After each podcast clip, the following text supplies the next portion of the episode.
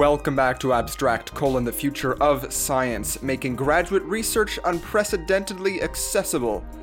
I'm your host, Jeremy Ellman. 62% hydrogen, 24% oxygen, 12% carbon, 1.1% nitrogen, a whole bunch of other stuff coming to you from the past as you listen in the present and we talk about the future of science.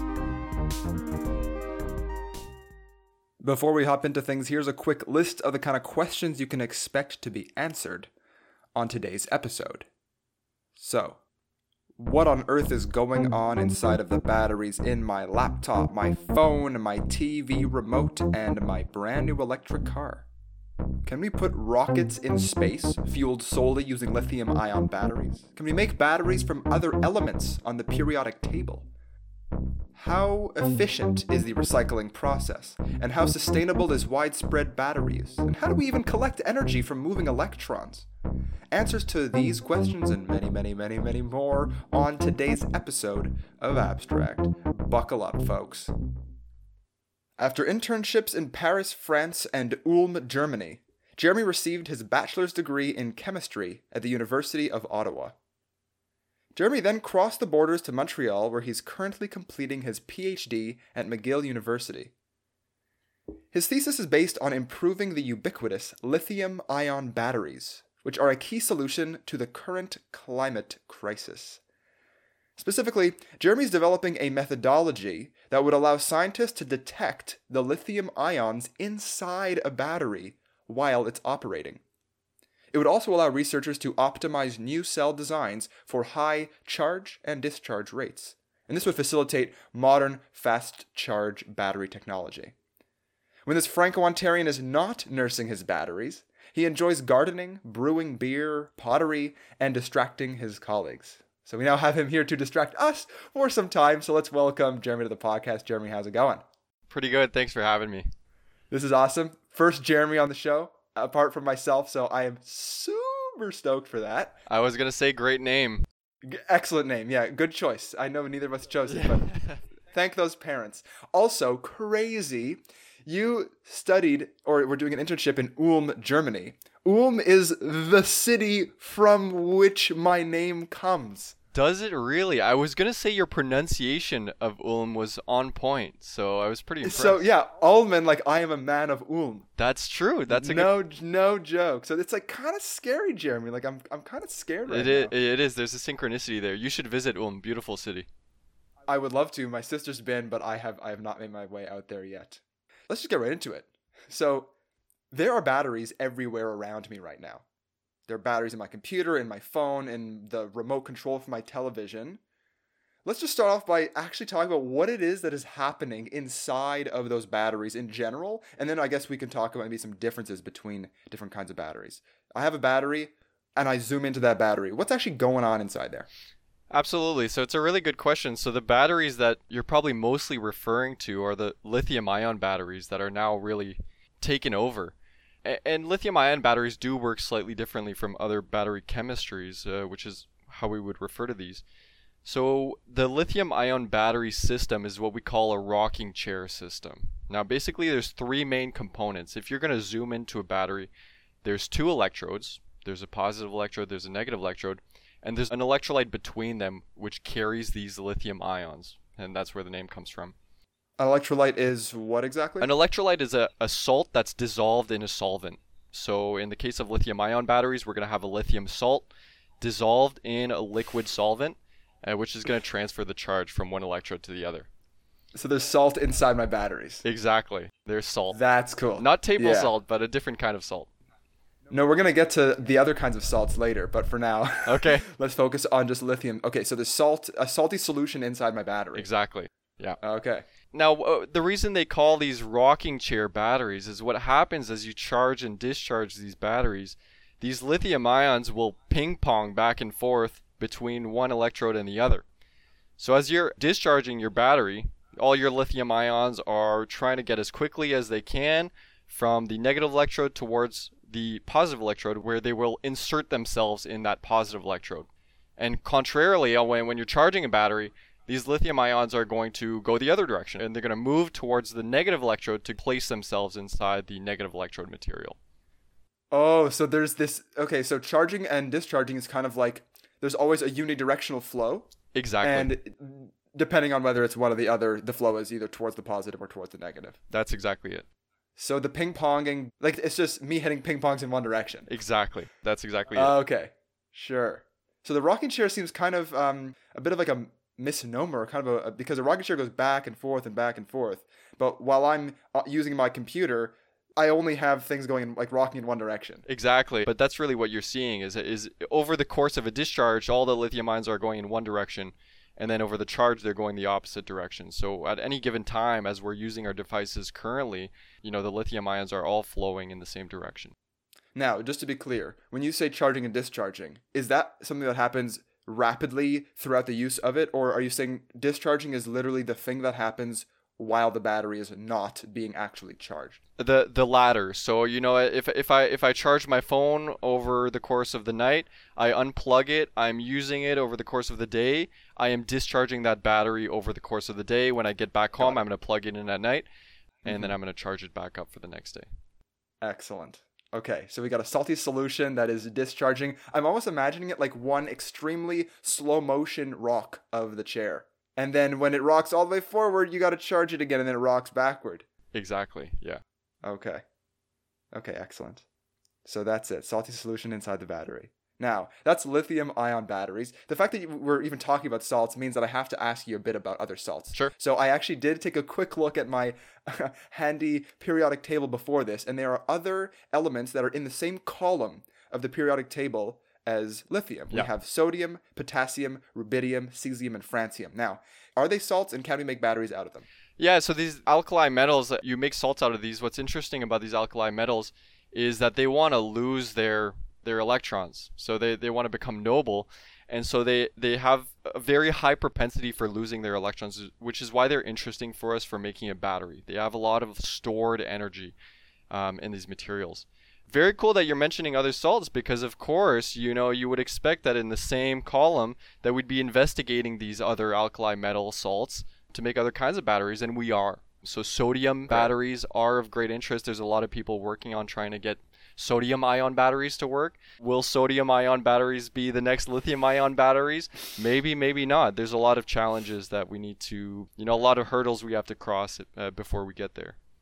Yeah. Well, so I am aware that lithium is one of the most abundant elements in, in the universe. hmm given that it is quite light, right? We only ha- it is the third element on the table. So apart from what I think we got like 90 something percent hydrogen and then a bunch of helium and then the rest is just like lithium and then a tiny amount of everything else. Yeah.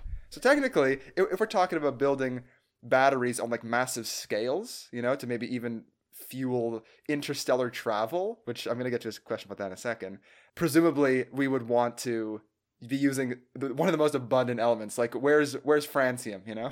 Yeah, exactly. And, and you know, cesium and francium are, are definitely less abundant. And I think a, a key concept here is also local abundance. You know, what?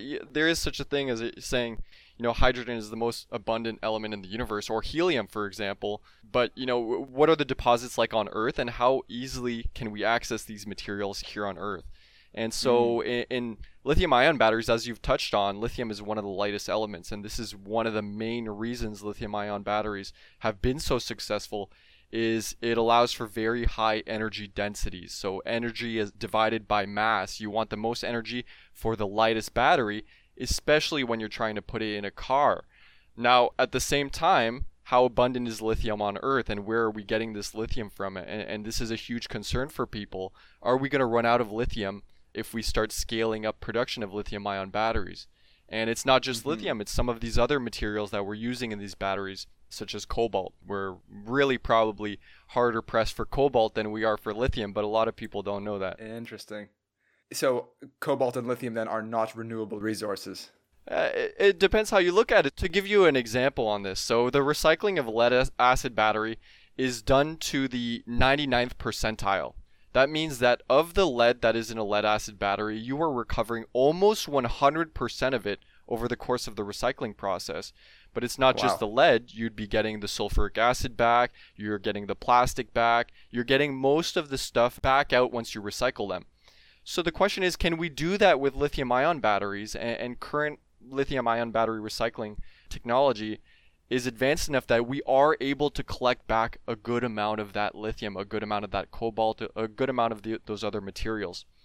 Now, the issue is that as we're scaling up production of lithium ion batteries, the lifetime of these batteries is hopefully pretty long, right? You you would expect that if you buy a Tesla Model X or Model S, Mm-hmm. that you want you don't want your battery to kind of die out after 5 years of use. You want to be able to For use sure. it for the next 10 15 years, which means that that lithium and that cobalt is now locked away for that period of time.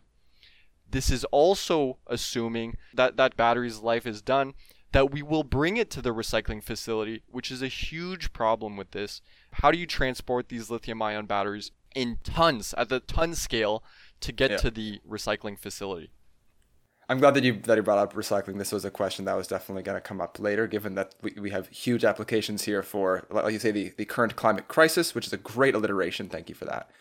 So what you're saying, which is what I'm, I'm hearing, is there's a problem in terms of getting mass amounts of batteries to these plants. However, once we get them there, we're doing pretty well right now. What's like the percentage? You said it was 99% for the lead acid batteries. Are, are we over 90 right now in terms of the efficiency of recycling for lithium ion? So it, I'm not an expert on the recycling, but it does depend on which elements and which technique we're going to use. So pyrometallurgy is kind of the technique, as I understand that is the standard in industry, which which involves kind of baking all the components of the batteries at like between 1000 and 1400 degrees Celsius. And um, the problem with that is that you lose the lithium. The lithium evaporates. But you will collect back the cobalt, the nickel, for example, the iron, and these other metals. And like I said, the cobalt specifically is one of the big problems there. Now, uh, a lot of people are working on hydrometallurgy, where you would kind of dissolve the components of the battery in uh, sulfuric acid, and then you can collect the lithium, the cobalt, the nickel. A- And hydrometallurgy, from what I've seen, is pretty efficient. I mean, we're talking like 80 90% plus efficiency. Like I said, I'm not an expert, so I don't want to quote Yeah. a specific value, but Sure. pretty good. And now a lot of people are working on scaling this process up. Yeah. So do we have plants that are dedicated to this? Not like the things growing out of the ground. I'm talking like, you know, industrial places where this is happening. Absolutely. Dedicated regions. Yeah. Yeah, and Canada is one of the leaders, and we even have uh, here in Montreal. There's a company called Lithion who are working on uh, lithium-ion battery recycling, and there's a, there's a lot of innovation in, in Quebec that I know of for lithium-ion battery recycling. Yeah. Excellent. Okay. I'm really glad that we touched on that. Cool. I, I won't ask any more questions about that, given that it's not your expertise. I, I do have some others for sure. I, I think I kind of hinted at this earlier, so I want to come back to it. We currently have cars, like you said, we have the Tesla, for example, and other electric cars, but we'll just name drop Tesla for now. And these cars have what you're saying, lithium ion batteries in them. So same kind of same kind of chemistry is going on inside the batteries in my Tesla versus my remote control for my TV, correct? Correct. Excellent. So if we can use the same kind of technology to operate a TV remote and a car, can we create a rocket ship that works on lithium ion batteries? I, I know you said lithium's light, but even in a Tesla, you said we're talking about maybe on the order of even a ton of lithium. Is there a trade off here? Can we create, just, just straight up, can we create a battery powered rocket ship, submarine, massive structure like this? Yeah, it, it, I mean, for a rocket specifically, the amount of power that you need, i.e., energy per unit time, per unit mass, is so large that I sincerely doubt we would ever get to a point where lithium ion batteries could power a rocket liftoff. Now, once a rocket is in space, to be able to shift its orbit a little bit, possibly you could use energy from lithium ion batteries to do that, especially if you're just charging them right back up using the solar panels for other large vehicles even i mean just a being able to power a semi truck on earth is challenging using lithium ion batteries and i think people are more or less skeptical of how soon we're going to be able to make that that transition i mean we're still struggling with the light duty vehicle electrification and so you know what's going to happen in, in 20 30 years i'm not sure but i i would be highly skeptical of us ever being able to put a rocket in space using lithium ion batteries That's fair. That's fair. So for now, we're stuck using fuel. Unfortunately, for now, we're stuck using fuel, which I think, according to Elon Musk, is is not that much of a bad thing. I, I do recall seeing a video of him talking about how it, it wasn't as wasteful as as you would think. Okay. All right. So battery powered rocket ships, maybe not necessarily coming in the near future, but that's fine, right? That's fine. It isn't like we need batteries to solve all of our problems, as long as they can solve many. Exactly. I mean, batteries solve some of our problems, but it sounds like your research is focused on solving some of batteries' problems. Yeah. yes. so, so how are you helping batteries help us? In a nutshell. Well, so and, and I think that the way that I like explaining the work that we're doing is that you know this rocking chair model or the ping pong model as I call it. Uh, Yeah. You know, we're kind of explaining that you want to get these lithium ions from one electrode to the other as fast as possible. You know, sometimes when you're discharging, for example, when you're pressing down on the accelerator on your car, you're demanding a lot of current from that battery. You're demanding a lot of electrons per second from your battery. Now, when the electrons are traveling through the circuit, you need a lithium ion to be following it as well. And at really large currents, we're being limited by how fast these lithium ions can get from one electrode to the other. I think I'm gonna actually have to stop you. Sorry, I Sure. just kind of dial this back a little bit because I'm not assuming any of our listeners actually have any idea what circuits are and currents. So let's actually maybe do a quick primer on that. Sure. So you're talking about currents carrying electrons and lithium ions. Yeah. These currents are passing between what and what? Yeah, so and this is the the basis of, of how the battery will work is you're going to have an electrochemical reaction happening at these electrodes. What is happening if we look just at the positive electrode for example when you're charging it? Well, what's going to happen is you're going to oxidize the active material at the positive electrode. That is to say you are going to remove an electron from that material. That electron will travel through an external circuit and we will use that selected path to be able to collect energy from that electron. So we will deviate that electron through a light bulb, for example, and as that electron passes through our light bulb, we will collect the energy from that to produce light and heat. How do you collect energy from a moving electron? So the the moving electron needs to change energy levels to get to the other electrode. So both electrodes will have a difference in potential, in voltage, and, and that difference in voltage is a certain amount of energy per electron that you would transfer over. So as that electron is moving from the higher energy electrode, it needs to go to a lower energy electrode. Therefore, it needs to spend that energy in some way, shape, or form. So the simplest way that you could do this is you could take one of these AA batteries, take Yeah. a metal wire, and short both the ends. What shorting means is I'm just going to take an electric wire and I'm going to touch both ends together, and you will get an immediate discharge. All these electrons are going to travel to the lower energy electrode very rapidly, and you will see that wire will heat up and will turn red hot depending on how much charge that battery has. You know, so I don't recommend you actually do this. Um, okay, thanks for the warning. I was super excited to go do that like immediately.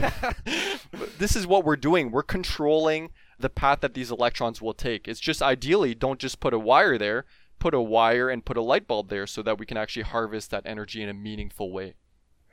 Okay, so this makes so much more sense to me now. I do have a bit of background in physics, and so this idea of, of potential in terms of electricity reminds me of potential in terms of gravity. So if you take any object and raise it any distance above the surface of the Earth and you let go, you don't need to impart any kind of force to it. Gravity is just going to act and pull it towards the Earth. And so if you wanted to, let's say, I don't know, make a dent in the surface of the Earth, you could just lift a heavy object high above it and then drop it. Kind of like what the Chicxulub asteroid did to the dinosaurs. Bye bye dinosaurs, big dent in the Earth, all the species die. Poor dinosaurs. Right. But that, that's exactly it. And the analogy that a lot of people use for circuits and currents and potentials and you know voltages is they'll use water. You know, so it's like if you had water in a high place and you're you're pouring that water out, you could see the flow of water as a flow of electrons from one place to another. So, for those history buffs out there, the Italian physicist Alessandro Volta is generally credited with having developed the first operable battery. Following up on the earlier work of Luigi Galvani, Volta performed a series of experiments on electrochemical phenomena during the 1790s. By about 1800, he'd built his simple battery, which later came to be known as the voltaic pile. This device consisted of alternating zinc and silver discs, separated by layers of wet cloth. Hmm. So back to what you were saying. So now that we know actually what's happening, you were talking about we're imagining we're in a, a car right now. Okay. So bring us back to the car. Okay, so we're in a car.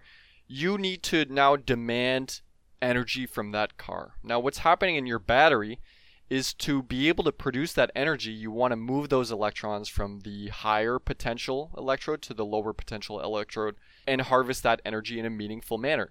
Now, instead of plugging a light bulb between these two electrodes, what we're going to do is plug an electric motor. And that's how these electric vehicles function.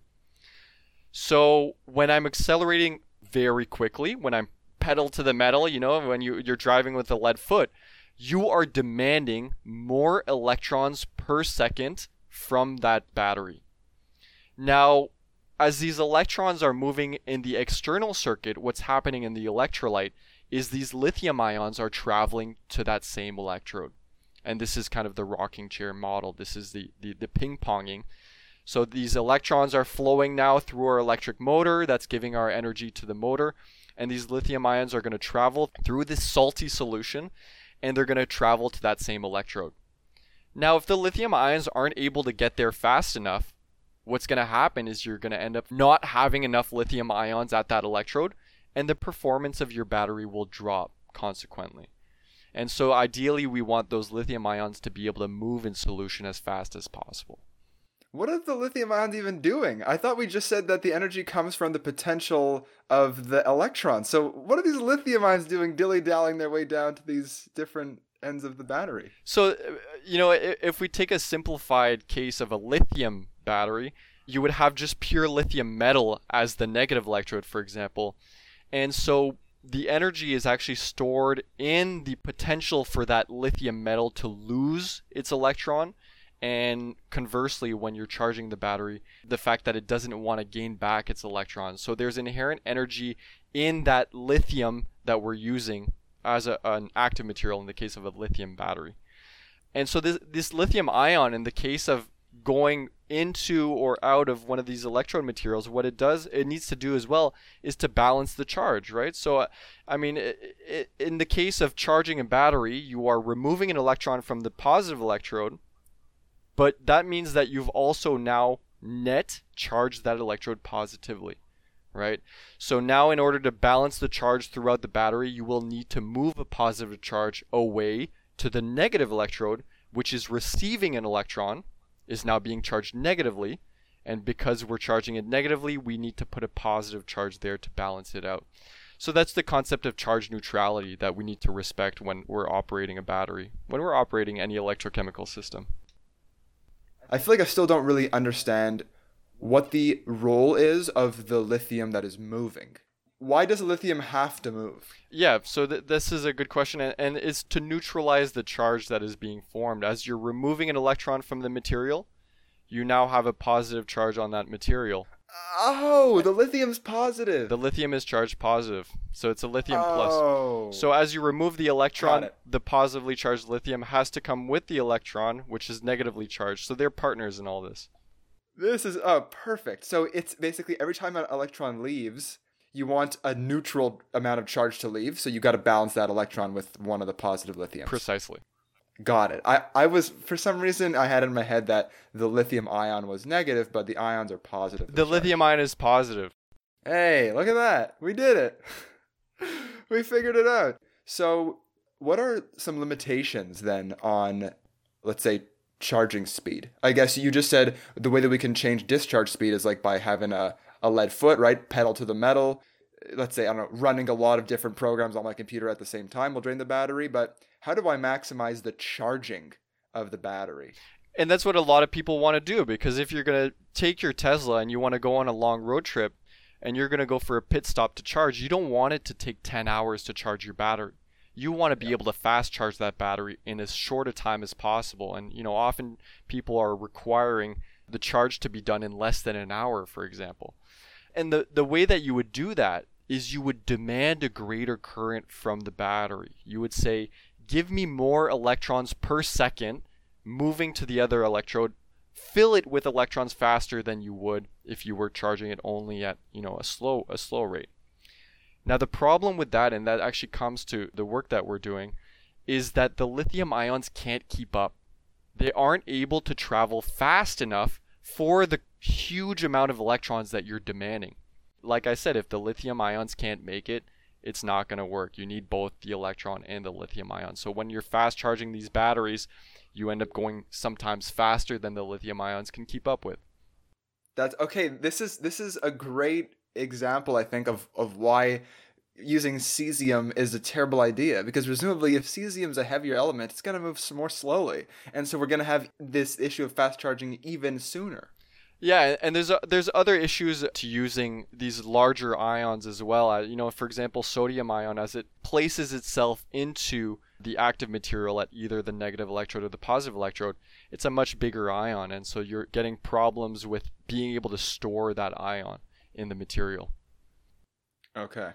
So you also mentioned in the introduction that in your lab you're looking to actually detect lithium ions. Were we not able to actually detect them before? And when you say detection, do you mean actually localizing them in space?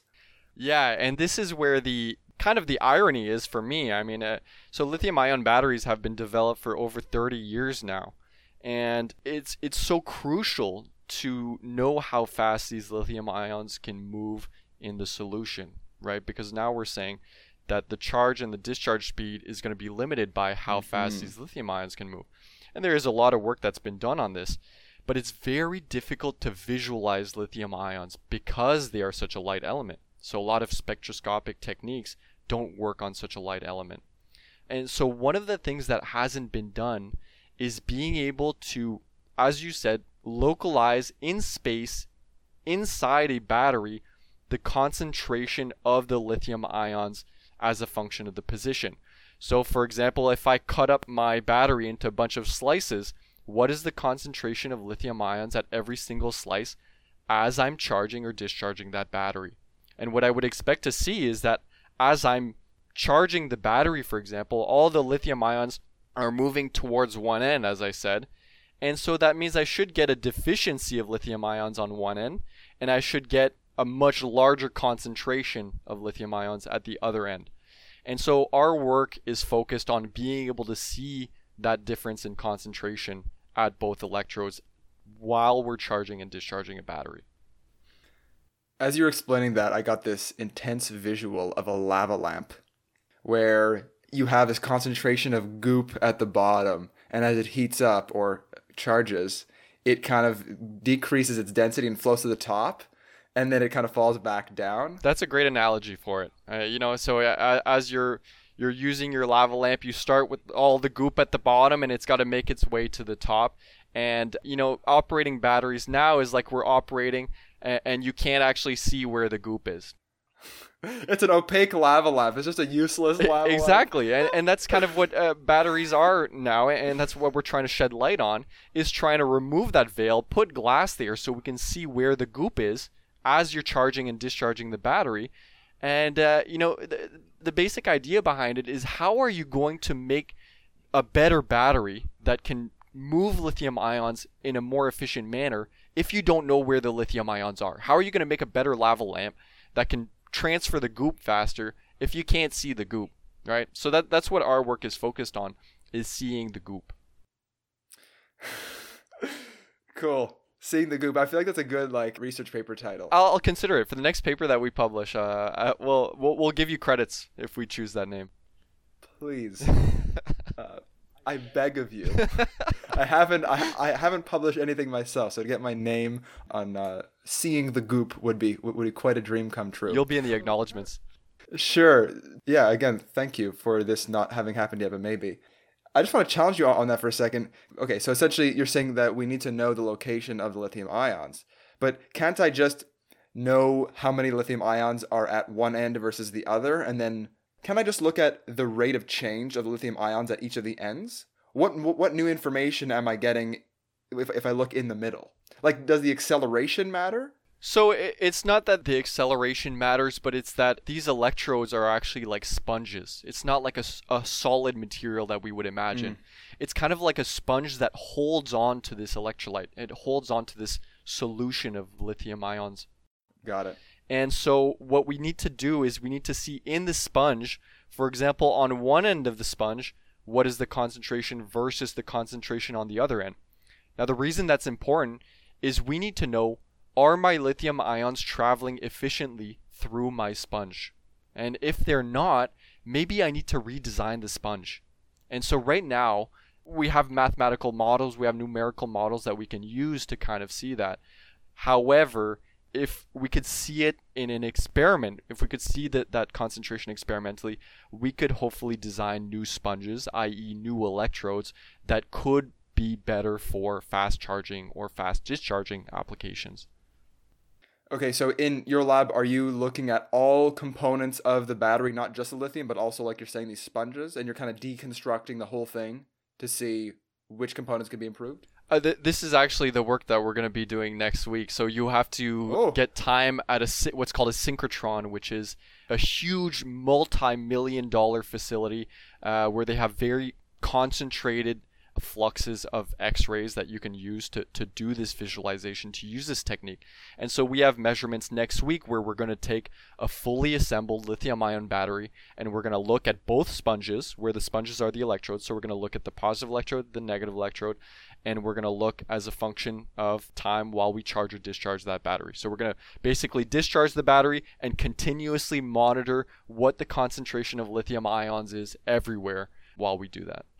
That's so sick. Cool, eh? So, So, I'm excited. What kind of battery are you using? Is it gonna be a double A, or is it gonna be like a Tesla battery, or some, or something in between? Usually, what we do is we make coin cells. So, coin cells are kind of the batteries you would have in your watch, for example.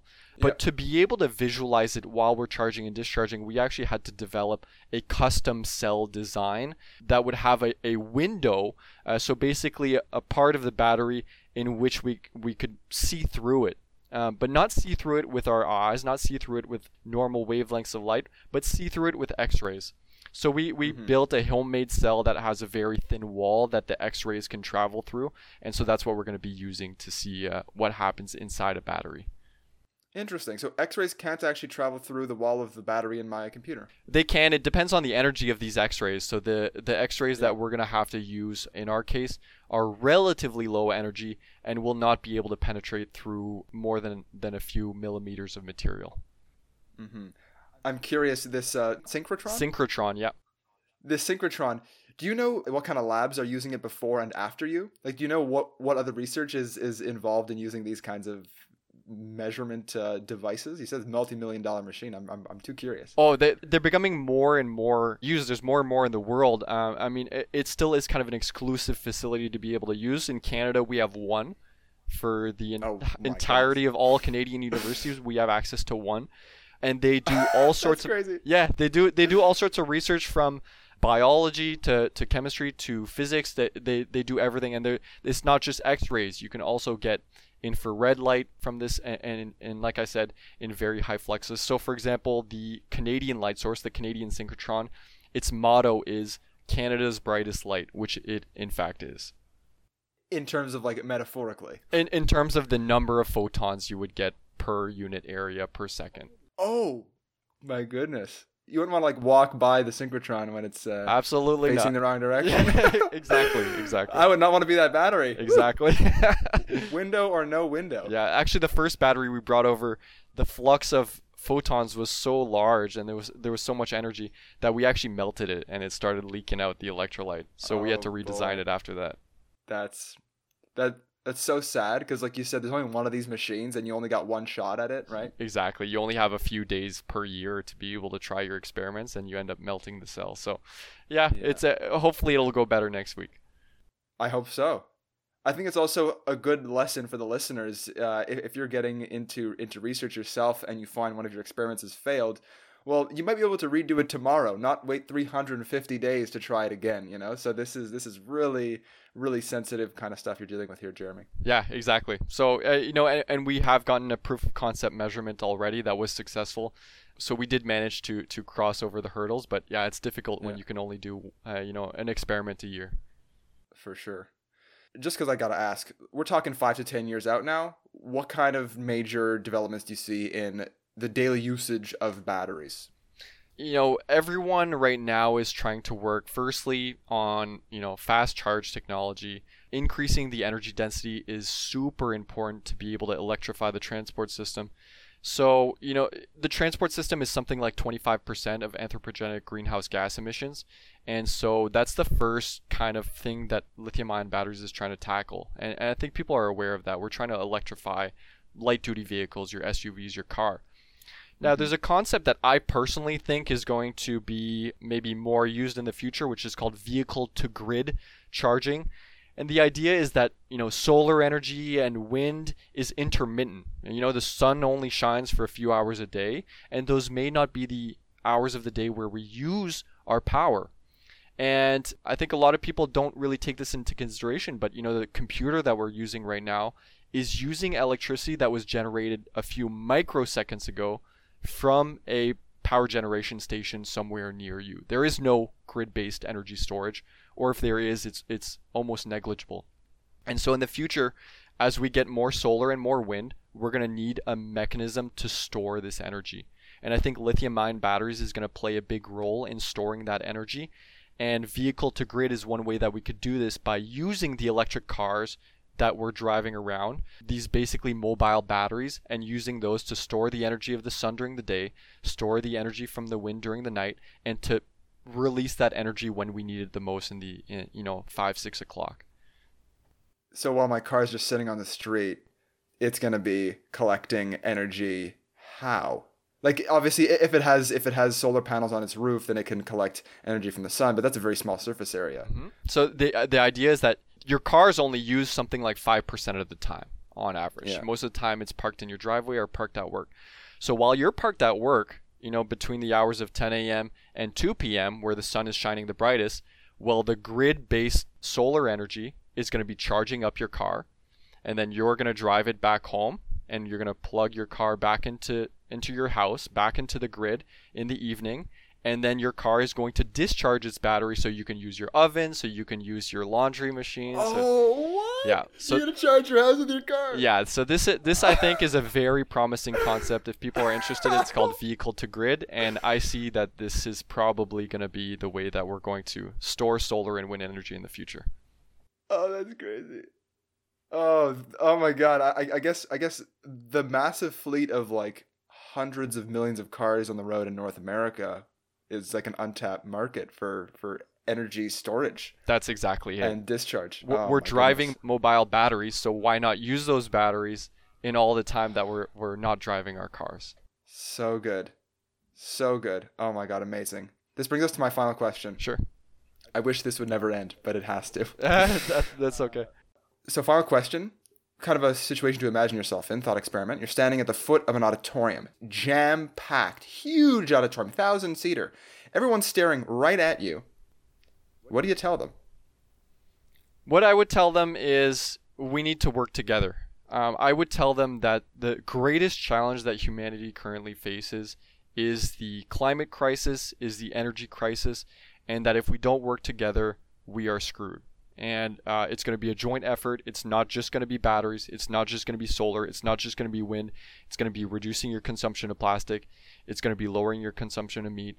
It's going to be reducing your commute. Use your bicycle. It's going to be for policymakers. We all need to work together on this, or we are already seeing the effects of climate change, and these will only get worse with time. And current projections are grim. Like I said, I think this is the greatest challenge that we're currently facing. Thank you. I think it's important that we all hear that once in a while. Absolutely. So thank you for staying here. Thank you for being here, Jeremy. This is awesome. This is just so good. I'm glad this finally came together. Really nice to have you on the show, Jeremy. Thank you so much for sharing your name with me and for sharing your knowledge with myself and the listeners. Just amazing. Thank you so much. Thank you for having me. Take care. You too. Thanks for listening. If you liked what you heard, you can check us out at Abstract Cast on Instagram if you have any feedback, please feel free to leave a comment on the post for the current or any previous episode that you might have listened to. Or if you're a graduate student and you would like to be on the podcast yourself, you can drop us a line at abstractcast at gmail.com. This podcast will be released weekly on Sundays and is also available on Spotify, Apple Podcasts, and pretty much everywhere else you're going to find podcasts. So Feel free to check us out around the internet. Until then, take it easy.